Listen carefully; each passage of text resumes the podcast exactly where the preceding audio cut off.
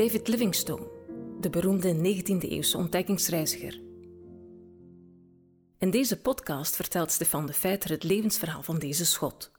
In de mist van de vele overleveringen gaan we op zoek naar de waarheid. Een beschrijving gebaseerd op het boek van Tim Geel.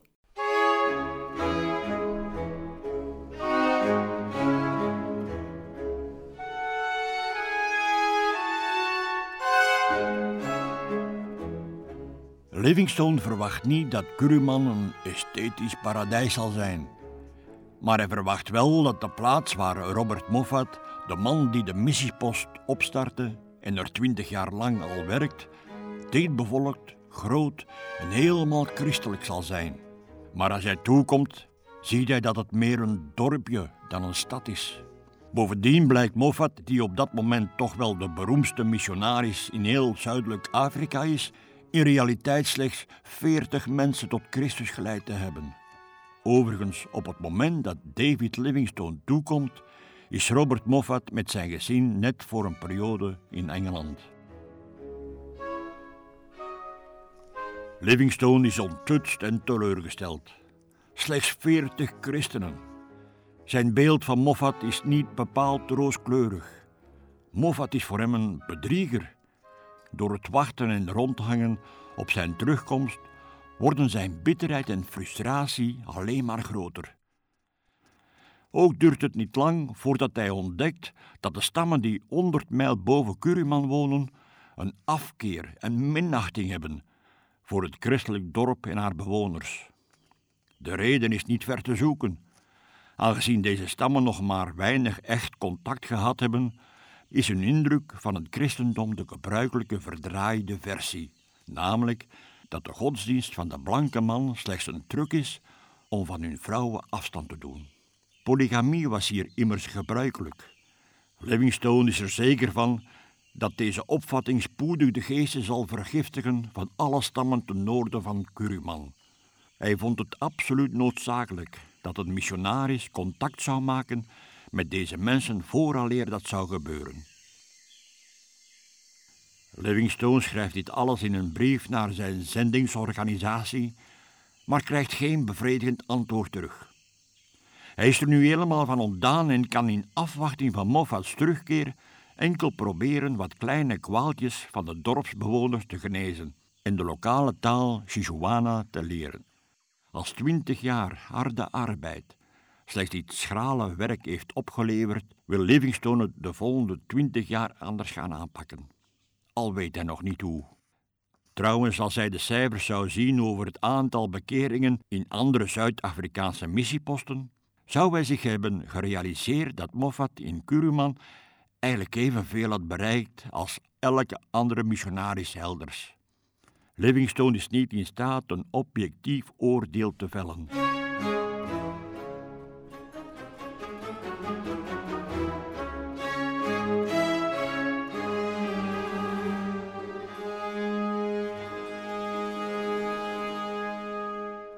Er is veel onwetendheid over de problemen waarmee mannen als Moffat geconfronteerd worden. Ook geeft de berichtgeving in Britse christelijke tijdschriften een vertekend beeld van de werkelijkheid in de missieposten. Die tijdschriften houden zich meer bezig met fondsenwerving dan met waarheidsgetrouwe verslaggeving. Zeg maar zendelingenpropaganda. Als men eerlijk had toegegeven dat de meeste missionarissen jaren geduld moeten hebben voordat ze ook maar iets bereiken en dat veel Afrikanen hen vaak alleen maar tolereren omdat dit hun wapenhandel ten goede uitkomt. Zouden de Britten niet in de beurs tasten. In plaats daarvan moeten er berichten zijn over onmiddellijke successen, of indien nodig spectaculaire mislukkingen, vergezeld van een martelaarschap. Niets wat Livingstone ooit heeft gehoord of gelezen gaf hem enig idee van wat Robert Moffat heeft moeten doorstaan de laatste twintig jaar. Om te beginnen moest Moffat bijvoorbeeld eerst de toestemming van de stam krijgen om zich bij hen te vestigen. Vervolgens moest hij met de materialen die beschikbaar waren huizen bouwen voor zichzelf en zijn collega's en gewassen en groenten kweken om in zijn levensonderhoud te voorzien. Er bestond geen enkel grammatica-boek van de lokale Sichuaanse taal. Deze moest hij aldoende ontdekken. Moffat was volledig van de buitenwereld afgesneden. Als hij zich moet bevoorraden in Kaapstad, duurt de een- en terugreis samen zes maanden. Een groot deel van zijn tijd moet hij besteden aan landbouw, het repareren van wagens, het maken van ploegen of het verzorgen van dieren. Hij kan niet aan bekeringen denken voordat hij zeker is dat hij de taal beheerst. Zijn vrouw heeft een al even hard en moeilijk leven.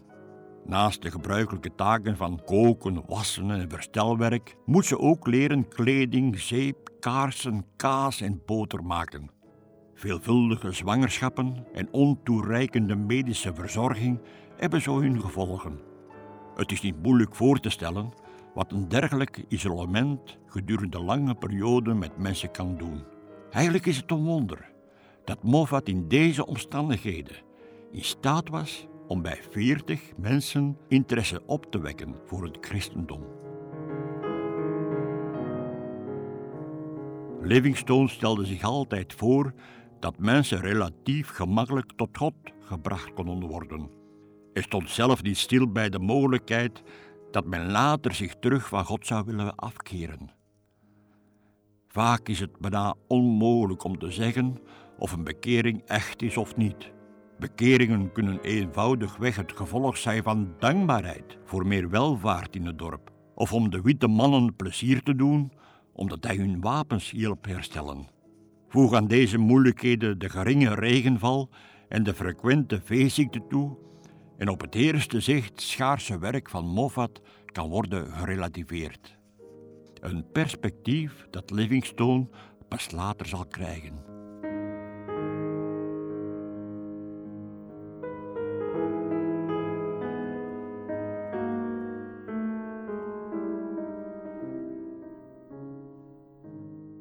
Dit was een podcast van TWR.